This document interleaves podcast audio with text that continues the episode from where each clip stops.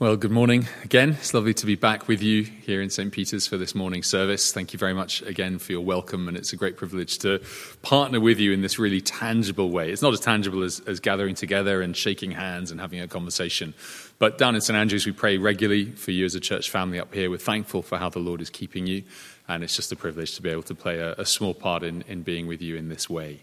I hope that you've been finding our studies in the Sermon on the Mount both encouraging and challenging. Uh, hopefully and, and prayerfully, that's going to be the reality for us this morning as we zoom in on the Lord's Prayer. You might remember if you were listening in last week, uh, but even if this is your first time with us and with St. Peter's, you're hugely welcome. Don't worry if you've, you've missed some stuff. We're zooming in now to the middle of the section we looked at last week. We, we looked at chapter 6, verses 1 to 18, and we noticed in passing that the Lord's Prayer, this famous, famous part of God's Word, perhaps one of the most famous, whether you're a follower of Jesus or not, sticks out slightly in the flow of how Jesus has been teaching. He, he almost double taps on it, like you would on your phone screen or tablet, to zoom in on the central reality of prayer. Uh, before we consider anything more about the structure of the prayer and, and dive into it, why don't we pray uh, together? It would be a, an odd thing to not pray given what we're thinking about. So let's speak to our Father in heaven, the one who hears us and loves us, and ask for his help. Would you pray with me? Gracious God, we thank you for this part of your word that we've just had read to us. We thank you for the wonderful teaching of Jesus Christ, your Son. And we pray this morning that as we uh, are taught by him how to pray. We ask, Father, that you would change our hearts, bring us in line with what you would have us be. Help us to love what you love, to hate what you hate, to be utterly devoted to you and totally dependent upon you. And we ask that you would do that in us by your Spirit, for we know that we cannot, by our own strength, make ourselves as you would have us be. Work with us graciously, Father. Change us lovingly, we ask it, and move us powerfully for the sake of Jesus Christ, your Son. Amen. Well, as I've already uh, hinted at, the, the Lord's Prayer is something that sits right at the very middle of the Sermon on the Mount. It's not just the, the middle of chapter 6, verses 1 to 18, though it is that, it sits bang in the middle. It is the middle of the main section of the Sermon on the Mount that begins in chapter 5, verse 17, and runs on through to chapter 7, verse 12. And it is therefore what one theologian has called the center of the center of the center of this sermon. It is therefore something that lies right at the heart of the Christian life. Because Jesus, here, throughout the Sermon on the Mount, as we've been seeing, has been teaching his disciples how to live as kingdom people, what their hearts should look like before God, in meekness and humility, and in sorrow over sin, and in hungering and thirsting for righteousness. He's been teaching us how we are to live with the people with whom we share this world, in love, even for our enemies, in generosity, in self control Last week, we saw how the disciple is to be one who lives in this world absolutely fixated upon pleasing God before pleasing others. And Jesus, in every way, then, is showing us how we are to live now as citizens of God's kingdom that is to come. And last week, we saw that the, the three main areas for Jesus' followers where this devotion to God was going to work itself out was in their giving, was in their praying, and in their fasting. Prayer in the middle now is expanded by Jesus. You can see in chapter 6, verse 7 that we just had read to us, Jesus departs from the structure that he had been teaching in. Uh, he said in verse 2, don't be like the hypocrites when you give. He says in verse 5, don't be like the hypocrites when you pray. He will say in verse 16, don't be like the hypocrites when you fast. Only with prayer does he intensify his teaching. Verse 7 and when you pray. It's as though it's a drop down menu, and he goes into more detail now on what this life of prayer is to be like. And you know, we have a wonderful privilege then as we, as we listen to Jesus here. Uh, the Lord's Prayer, as it has come to be called, is a divinely taught expression of the divinely commanded attitude towards God in prayer that we're all to have. We're listening in to the words of Jesus the Son, who knew perfect relationship with his Father, teaching us as his younger siblings, with his arm around us, as it were, how we too now speak to our Father in heaven. Uh, that's a long way of saying that we really need to listen to what Jesus is saying. It's a wonderful privilege.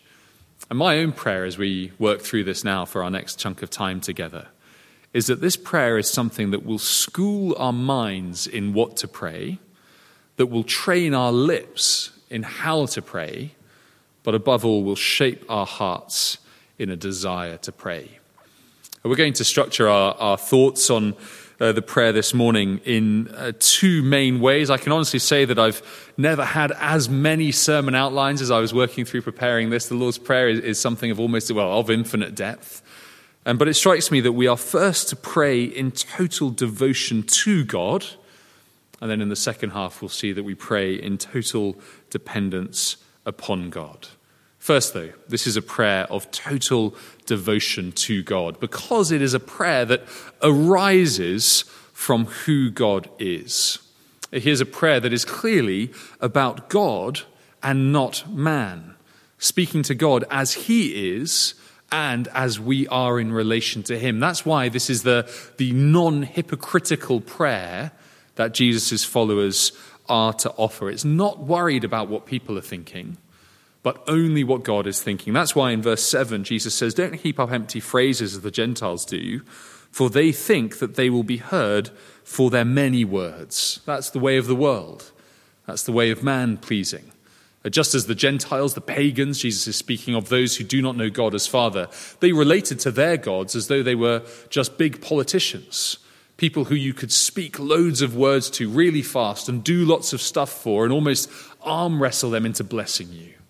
Jesus says, No, no, no. It's not like that with God. Don't be like them. Why? Verse 8 For your Father knows what you need before you ask Him. And that is the first thing that leaps out and necessarily anchors and drives the prayer.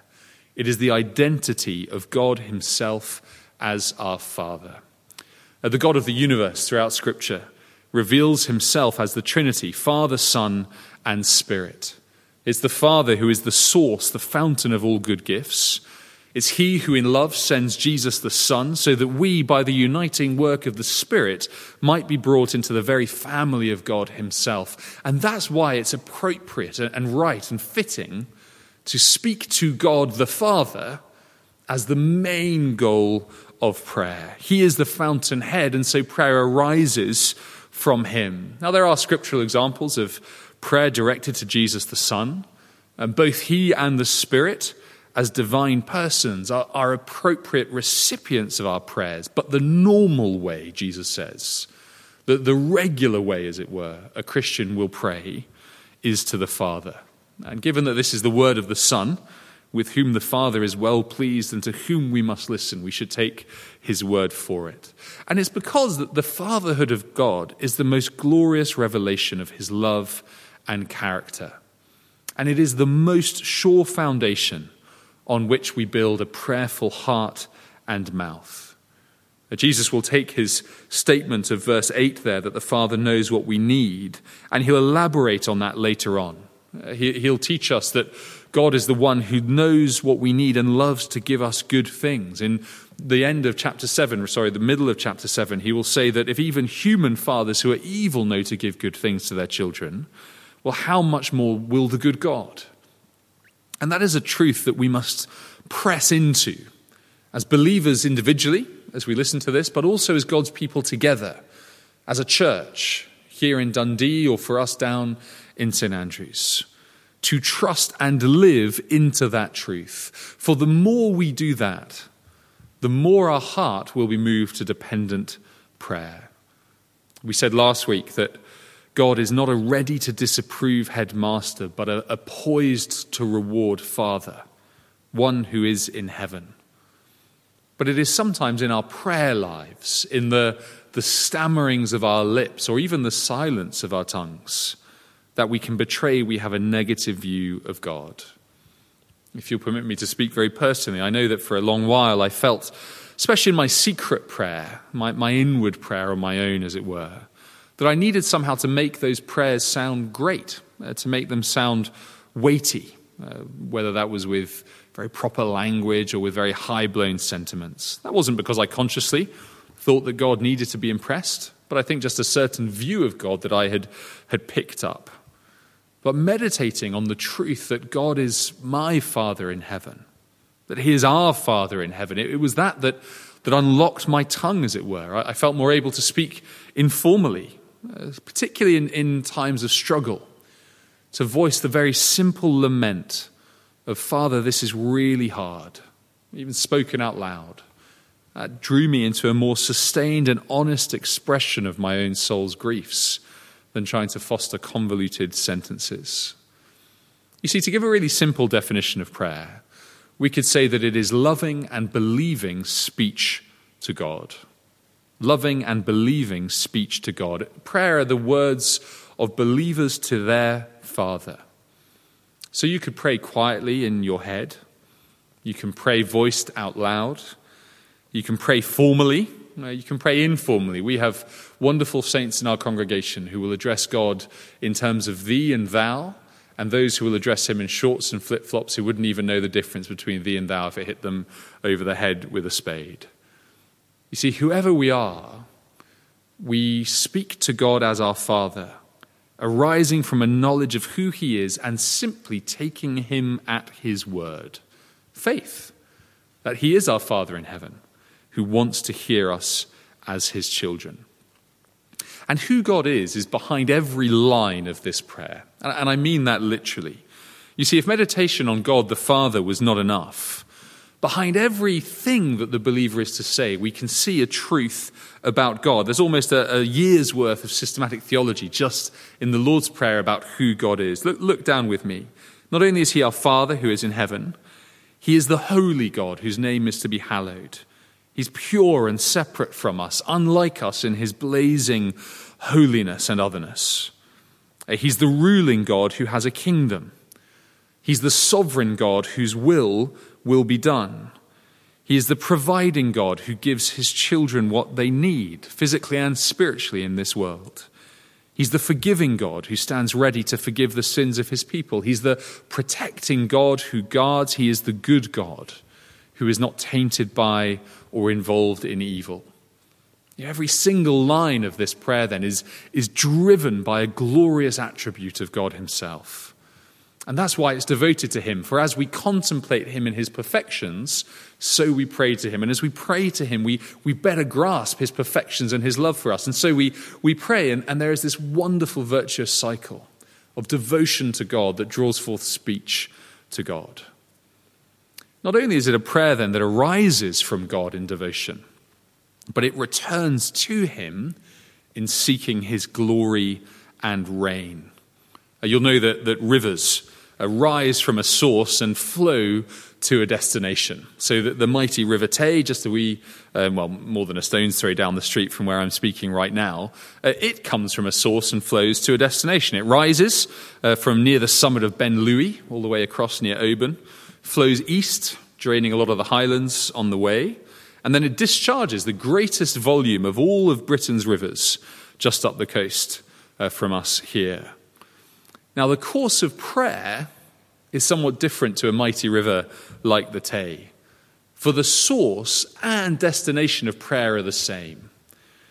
A never emptying well of worship of God, vocalized back to Him in loving and believing speech, because to know Him as He is is then to speak to him as he is.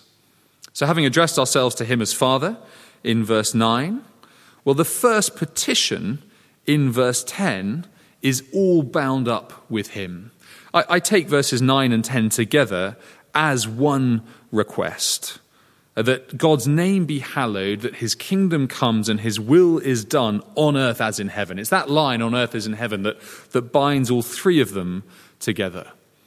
And what we see here is that God's children are to be utterly oriented towards God's own glory and reign. As we live in a broken world, east of Eden and barred from his presence other than through the grace of the Lord Jesus, we are asking him that one day this world would be as completely and experientially ruled by God as heaven itself is, the place where he dwells and reigns even now.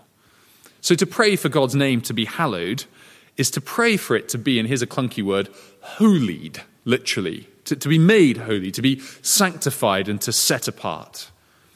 Now, this isn't to make God's name holy. His name already is holy, for he is the perfectly holy one. And his name throughout the Old Testament is absolutely hand in glove with his person. No, you see, when we pray for God's name to be hallowed on earth as it is in heaven, is to pray that earth would echo in head and in heart and in hands the cry of the angels in heaven Holy, holy, holy is the Lord God Almighty. It is to ask that all flesh would see him as he is and worship him as he is. That's why to pray for his kingdom to come on earth as it is in heaven is an extension of asking for his name to be hallowed, to long for and to ask that the rule of God, perfect in heaven and absolute in experience, be worked out here on earth. Because where God's name is perfectly hallowed, his kingdom is fully and uncontestedly established. Now, you see, Jesus is explicit throughout Matthew's gospel that the kingdom has come through him. He is God's king. But he also is explicit that the kingdom itself will grow gradually until the day that he returns. And until that point, the kingdom will face opposition as people hear and respond to the God of the gospel. Some will believe, but some will reject. The kingdom will come in its fullness when Jesus returns, not as the saving at that point, but as the judging king. So we, as believers who are waiting now for that day in the future, are to pray that it would be so. Finally, then, that is the meaning of the third petition. For God's will to be done here on earth as it is in heaven is to ask that nothing would happen outside his perfect and explicit will, for all things to move according to his desire and decree, just as it is in heaven. Just imagine, if you would, for a moment with me then, a world where the prayer of verses 9 and 10 is fully answered, a, a, place where all people know the blessing of God, where the divine glory of God is uppermost in all our minds, where in thought and in word and in deed, in seeking and doing His will, God's holiness is shared by all of his people. Not only doing it ourselves, but having it done to us. Not failing in doing his will, but perfectly living according to his plans. Now, that is where the world is headed. In the words of the prophet Habakkuk, this is the earth being filled with the knowledge of the glory of God as the waters cover the sea. And we are to pray now for that in faith but with chastened expectation, because ultimately, as we plug this prayer into the wider sweep of Scripture, we know that this will come at the end when Jesus returns. This is not a prayer, therefore, to whip the believer now into a frenzy of action, thinking that we can do this, that there are some who might teach that, that here is a prayer for us to, to march out and, and right the world. No, this is a, a prayer of humble dependence upon God that increasingly, from now until the end of days, more and more people and more and more of our world would come under his will, serving Jesus as King and hallowing him in their hearts and lives. Ultimately, for us as we wait, this is a prayer that more and more people, through the gospel of the kingdom of God, would come into the kingdom of God and live in line with the kingdom of God. So I want to suggest that this prayer of devotion to God is a really practical prayer for us as waiting disciples. It's a prayer for kingdom workers because this gospel will end with these men listening in being sent out into the world to make disciples of all nations. It's a prayer, therefore, for his church today to ask God and to live under him with his will ruling us. Jesus prays this prayer in perfection in the Garden of Gethsemane when he says, Nevertheless, not as I will, but as you will.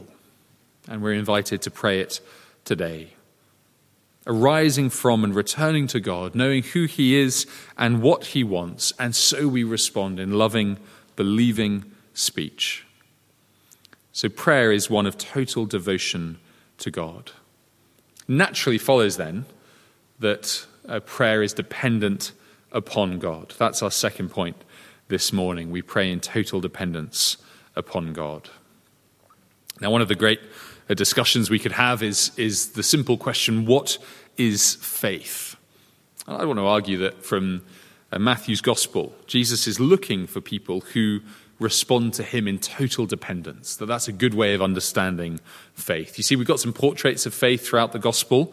Uh, there's a centurion who trusts in Jesus' authority in chapter 8, verse 10. There's the friends of the paralyzed man who, who show faith as they lower him down in front of Jesus, having hacked a hole in the roof. There's the bleeding woman who knows that if only she touches Jesus in chapter 9, verse 22, she will be healed. All of them, from different social and religious backgrounds and with different needs, have one thing in common they cast themselves upon Jesus in various ways. That they move out from themselves in dependence and surrender to Christ. That's profoundly counter to how we by nature are, because I think we're probably all naturally pretty me centered in our vision of, of the world. We, we have a, a personal solar system with, in my case, the planet of Sneddon at the center. But what we've seen throughout the sermon, what we've seen in chapter 6, what we've seen here in the prayer, is the opposite that God is at the center and must be at the center consciously of the believer's life.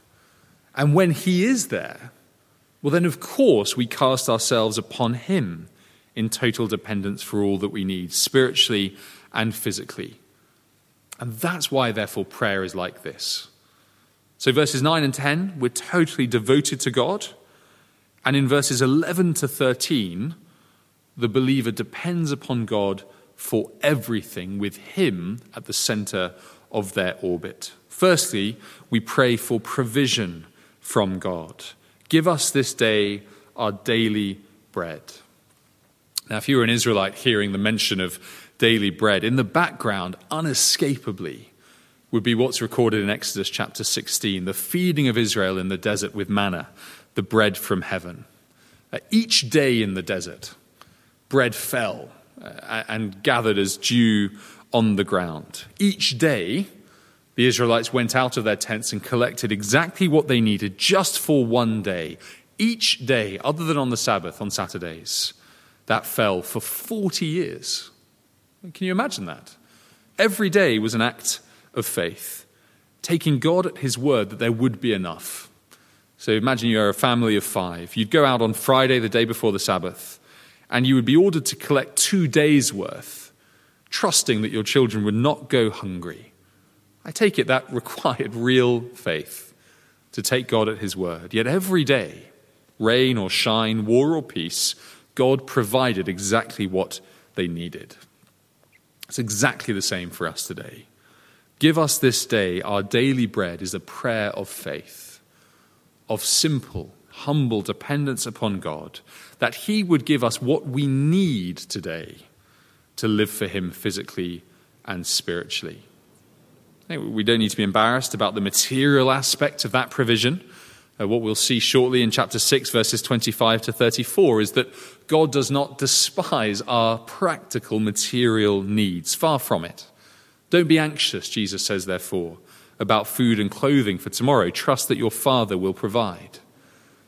But there is also a spiritual element here, too.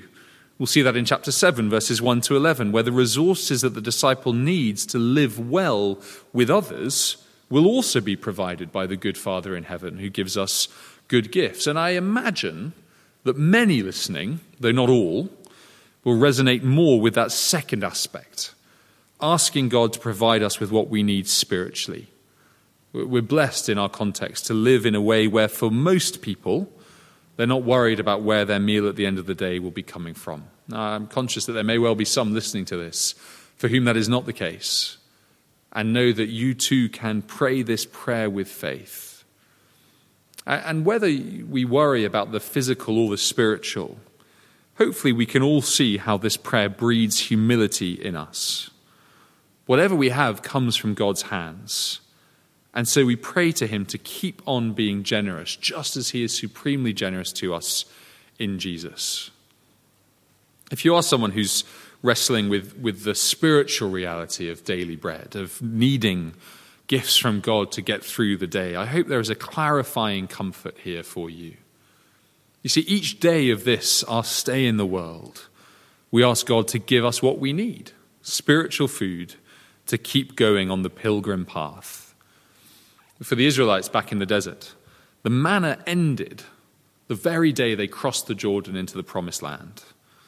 You know, the day will come for God's church when their faith shall be sight, when we will see Jesus in the true promised land of the new creation. But until that day, we ask God to feed us on His Son by His Spirit what we need for today to live for Him.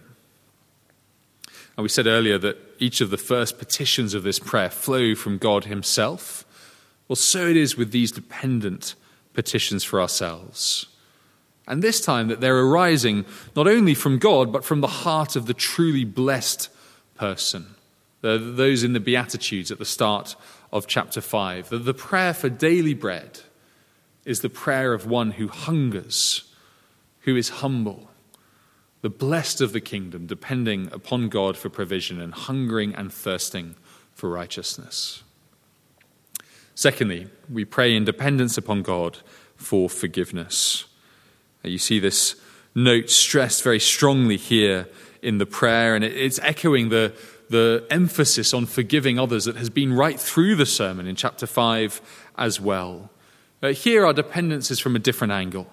Not provision for the needs that we have, but for the most profound spiritual issue that we face forgiveness for our debts. The language of debts in verse 12 is not speaking in financial terms, but, but in terms of honor. The debts we owe God due to the way we have dishonored rather than hallowed his name. Forgiveness for the ways we've rebelled against his and resisted his kingly rule. The ways in which we've said, My will and not yours be done. All of those things place us in his debt. And I want to stress this isn't just a, a transactional or, or a cold word. Uh, this is just one of the many words the Bible uses to build up a, a palette of what collectively is named as sin. Now, Jesus makes clear that there's more than just dishonoring God in view here. You can see that in his editorial comment on this petition in verses 14 and 15. Striking, isn't it, that at the end of the prayer, what Jesus comments on is this one of forgiveness. And there he uses the language of, of trespass in 14 and 15. That, that's a word that speaks of the way we deviate from God's perfectly upright standard and, and go twisted in what we want and what we do and what we say. Sin is a real issue.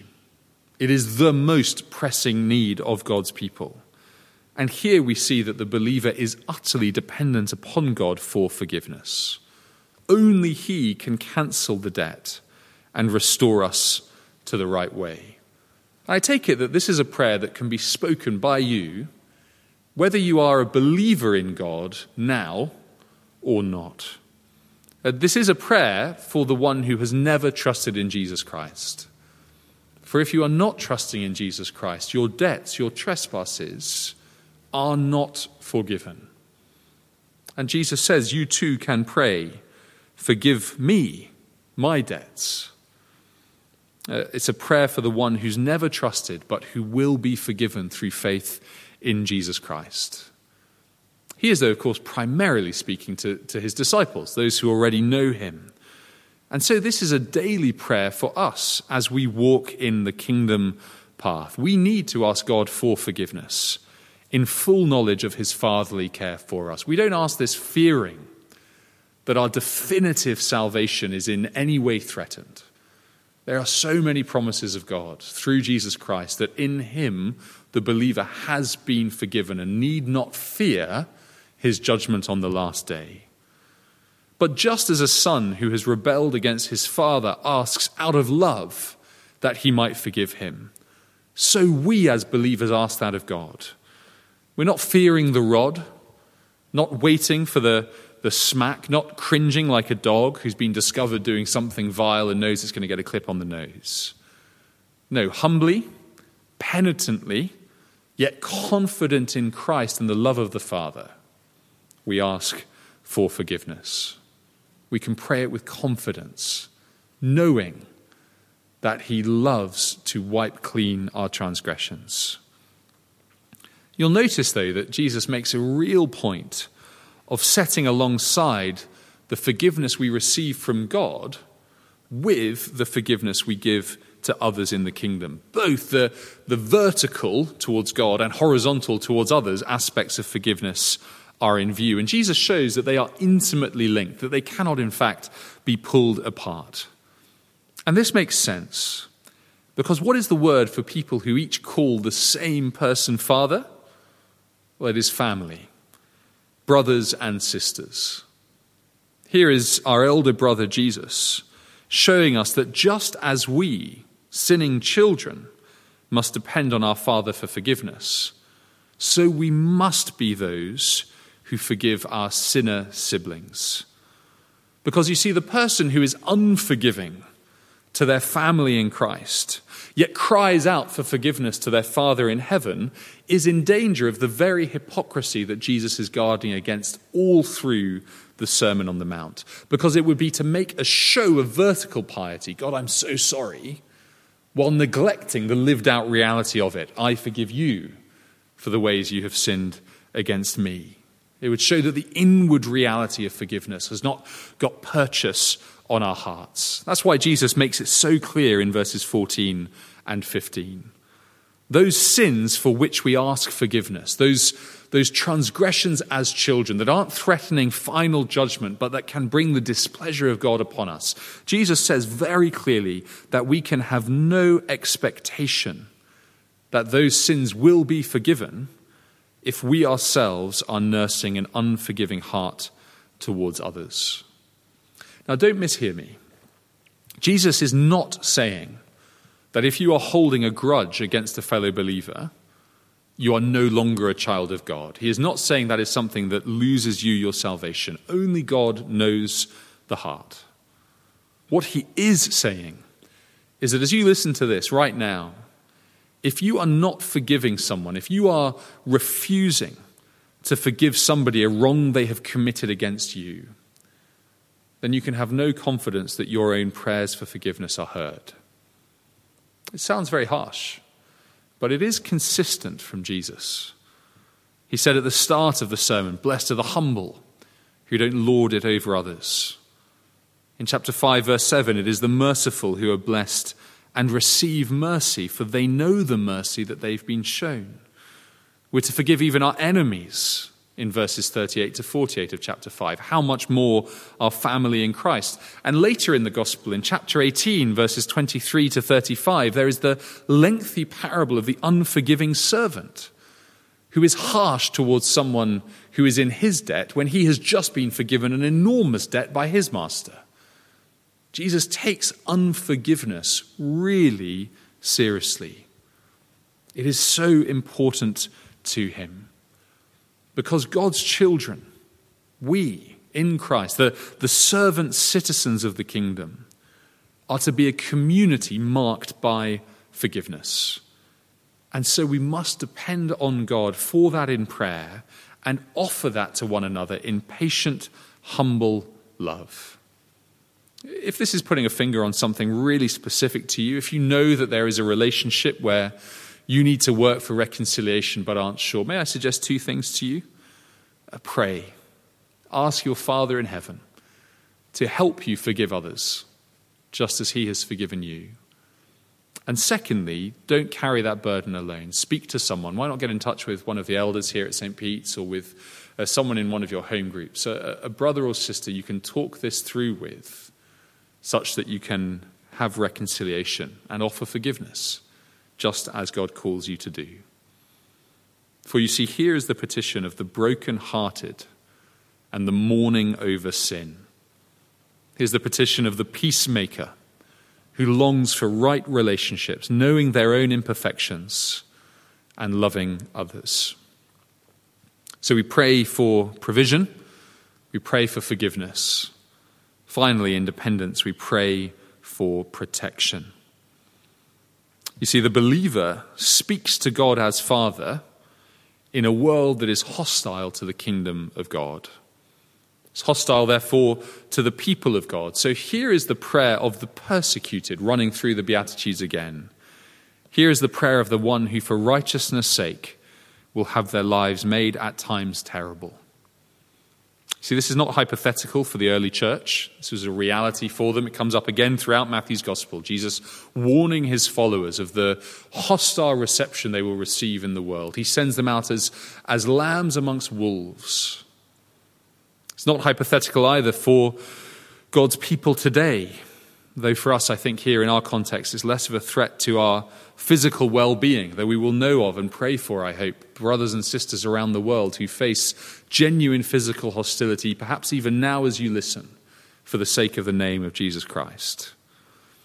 I take it, though, that our own opposition we face in our 21st century Scottish context can sometimes be all the more spiritually deadly for the fact that it is physically less threatening.